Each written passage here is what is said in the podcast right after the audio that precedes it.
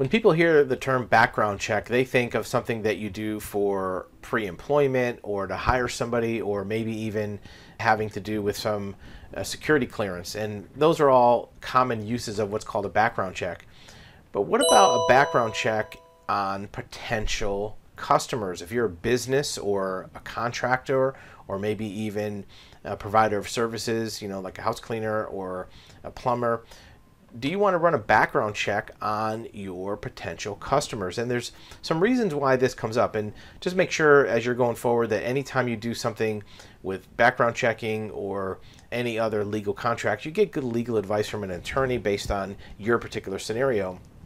But the reason why sometimes clients will come to us wanting a background check on their customer has to do with security for their business. If you're providing a service or product that maybe is going to involve having your employees deal with a customer, you might want to do a background check on that customer. If you're sending out a plumber to somebody's house, you want to make sure that maybe the person's going to be safe. Is that person dangerous? Or do they have any history of violence?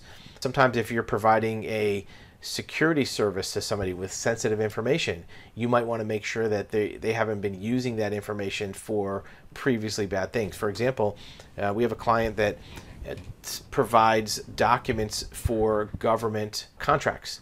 So they prepare documents for their customers to submit to the government. Now, the customer still has to sign them and verify that everything is true, but sometimes these contracts can be um, applied for illegally.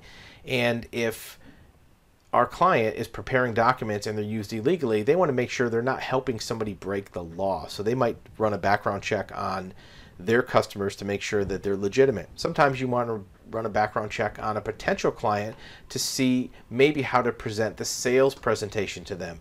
What is their history? What is their asset class? Uh, maybe what industry they're in or what licenses they have.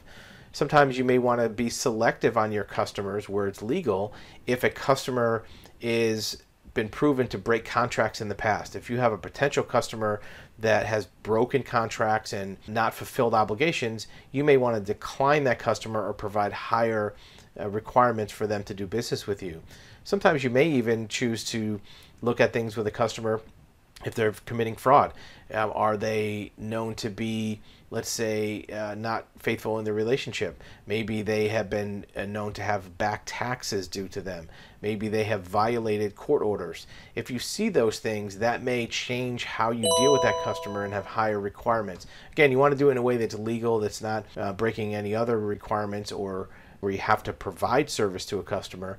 But if you are choosing how to deal with a customer for valid security reasons that you have obtained proper legal advice for, doing a background check to see who you're dealing with as a customer and what their the skeletons in their closet are might be a way to prevent yourself from incurring losses, but also to make sure you're dealing with the right kind of people and interacting with them and their colleagues is an important way to keep your business safe and to prevent your customer from doing something wrong that you enabled even unintentionally.